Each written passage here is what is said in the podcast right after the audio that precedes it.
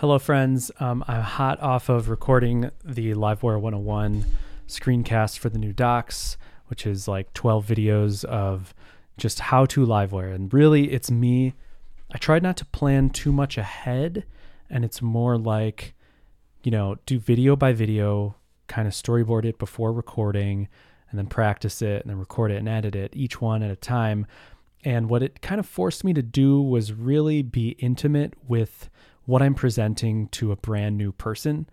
And I think it resulted in something that's really like a good introduction. I say that because I didn't sit down and go, here's everything I need to cover.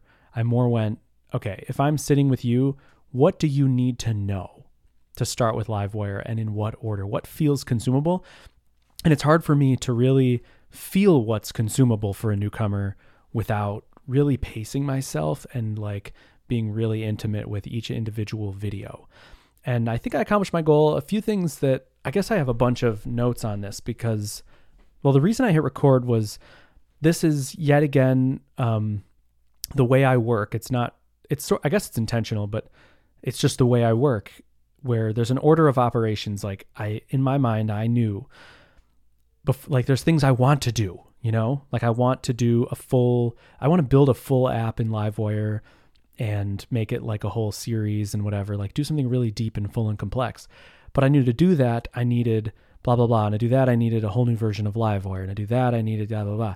And so get the new version out, hype the new version, you know, maintain it for a while, get the support finished, and then create the 101 screencasts that are free. Even though there's current screencasts that are free right now, it's just like needs to be updated.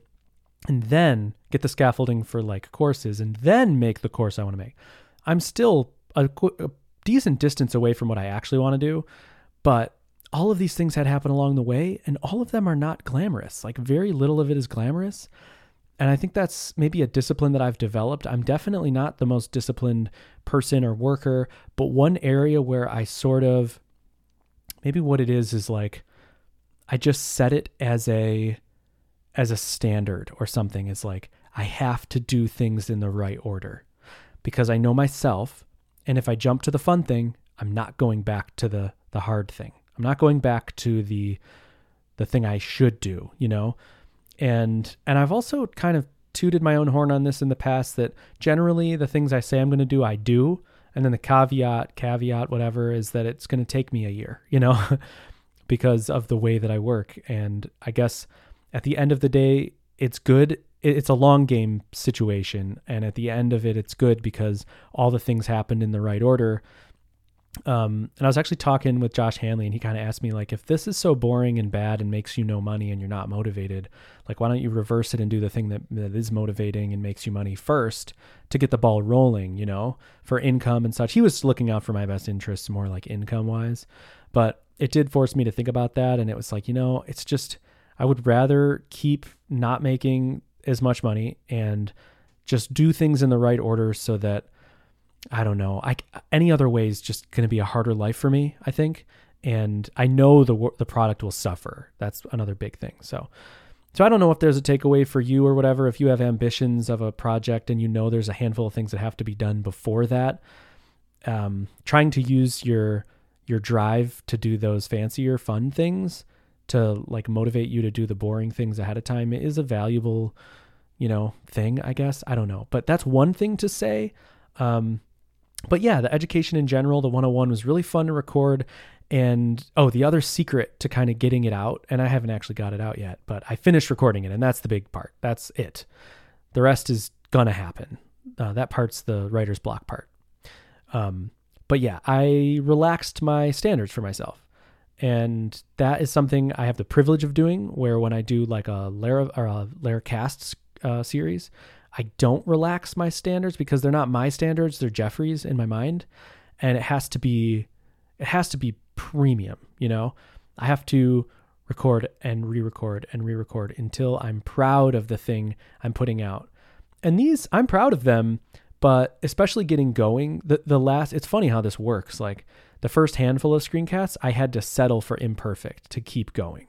By the end of it, I'm warmed up. Like the the final episode I just did, Navigate, was one take, no edits, I mean, it's a really freaking simple video. It's there's not much to adding wire navigate to A tags. But if you've recorded screencast, you know that it doesn't matter how simple the video is, you're still going to flub words, you're still going to mess up your mouse or click a window you shouldn't have or blah blah blah. And it's funny, by the end of it, it's almost like I'm in screencasting mode and the things I'm like like man, you're you know it. As you're talking, as you're screencasting, you know you're on. That's what it is. You know you're on. You're in that flow where I feel like I could crank out really high quality stuff with pretty low effort. Um, the beginning ones didn't feel that way. Definitely a lot of re- retries and edits along the way and whatnot. In fact, I yanked out like I completed a whole kind of series of videos on nesting components, and I just wasn't happy with the flow and how deep I had to go, so I just ripped it out. I, that that's another thing is keeping. Um, there's pros and cons to a lot of these ways of working, but I've just sort of settled that this is my way every project's going to be different because the creators are different. But a value of mine is keeping things simple. And as I'm recording a video, if I feel like the complexity is getting too much, I will ask myself, like, uh, so for example, I, I added a feature on the fly called wire colon confirm, where if you have a delete button in Livewire, you want to show some sort of confirmation modal, but it's like, I have a, there's a fork in the road. When I'm recording that screencast on adding a simple delete button to a row in a table, it's like, okay, I could say, all right, well, now we have a delete button. Option A, I could just ignore the confirmation. But I feel like I'm selling the user short because the user who is watching that and building their app now is going to have a delete button that just somebody accidentally clicks and it deletes a whole model. Like that's not what you'd want in your app. You would want some sort of simple confirmation. And so I could do that, but it feels a little bit like cheating. And then the other road is is showing them how to do it properly. And it's like, oh man, okay, well, how would you do it in like a pro app? There'd be some sort of modal. So we need a modal system. We're going to build it by hand. What are we going to import? You know, accessibility and how are we going to trigger it? And is it going to be a separate component? Is it going to use events to trigger it? Is it going to be Livewire events or Alpine events? And is it going to be a nested component? Is it how are we going to hold up the action into you know blah blah blah? There's so much complexity for something like that, and it's just the wrong time. The time is not when I'm just on the fly showing somebody how to do a simple delete button. So it's like, well, how can I? There's a third option. The third option is, well, there's even a fourth, but the third one is make the feature easier. So I did. And that's why these screencasts are so valuable because I'm forced to to like hold myself to a really high standard of simplicity, but still show people how to do real world stuff. So I was like, man, like we should just have a freaking wire colon confirm that just shows the confirmation dialog in the browser, which is fine. In the majority of applications, it's fine. In fact, it's better in a lot of ways because every browser handles it the way they need to handle it. And mobile, it works with mobile and it looks even nicer on mobile. It's just a great way to do it. People are used to seeing it. You can cancel out of it and back out. You don't need a whole custom design modal and escape to, you know, close it and blah, blah, blah. So I made the feature. It took like no time at all. It's a nice little feature. I'll put it in the next release, which I have to make sure I freaking release before I release these screencasts. Um, yeah, so that that's that. And then I guess the fourth option, which is what I did with nesting, is I got into the weeds so much that I was like, man, this is too much for this. I'm shoving too much into this intro series and even into these individual screencasts. So it started with I made one nesting video and then I like broke it out into three nesting videos of increasing complexity. And then by the end of it, I was like, oh, even that to explain this, there's so many things that I want to be like, well, you kind of sometimes maybe want to extract a Livewire component, but you often want to extract a blade component. And they're two very different things. And to get you to understand extracting blade components and anonymous blade components, um, and props and attribute forwarding and stack pushing and all of these things for blade components. And then just to set up the Livewire nesting, okay, well, now we're going to make that a Livewire nesting component. So you're not going to actually need props. We're going to need like Livewire props and you can't really attribute forward and the validation messages don't trickle down. So I started to hit these things that I was like, I'm just not happy with the story. So I either need to, what I did was simplify it. And uh, again, this is the thing that could be a con of my approach is simplifying so that I I'm presenting you a 101 and it is incomplete in the sense where if this is all you have for Livewire knowledge, you can soup up your current Livewire apps and make some simple Livewire apps and everything is pretty much fine, but you have a limited knowledge, you know? if you want to get into the deeper world of making full robust apps with nesting components and component communication and events and parent and blah blah blah then you need more education and i'm going to save that for another time and that's what i decided to do so that i could keep this 101 pure and consumable um, and again, there's certain things about the nesting story that I'm even unhappy with, like those validation errors trickling down to nested components and attribute forwarding and all the stuff that Livewire just doesn't really have a great answer to at the moment.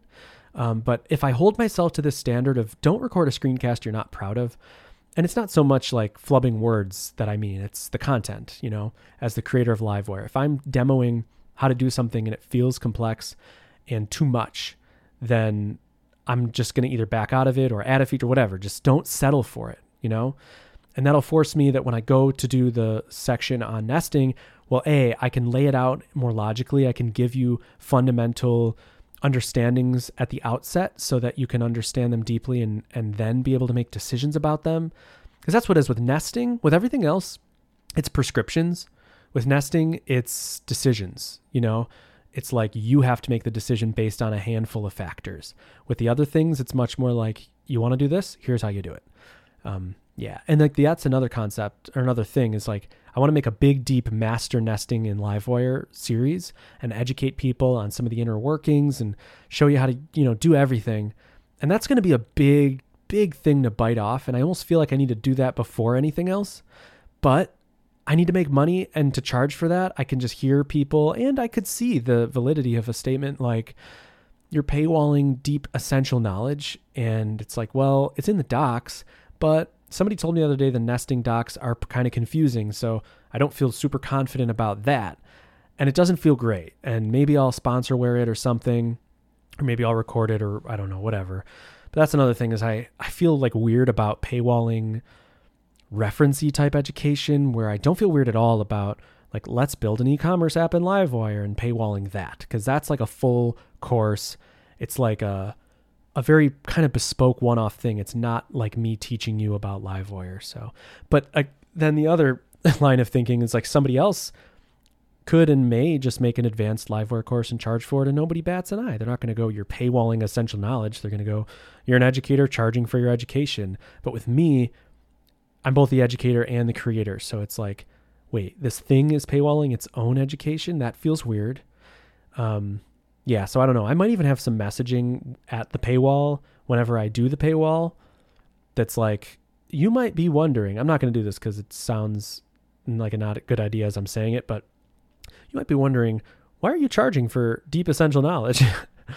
well, we have to keep the lights on, and that's that. And that's how this that's how the world works. You have to support us financially in some way so that we can provide you with a ton of value. Um, that's the goal that symbiotic relationship. So blah blah blah blah blah blah blah. Recording screencasts um, everything i said before about them is still true that they are fun and it's a flow state type of work that i can get into. I've just been working on them for two days basically straight and that feels great. It feels so good to have something finished at the end of it that is clean. The whole process felt good it's creative, it's focused, it's done. I love it. See ya.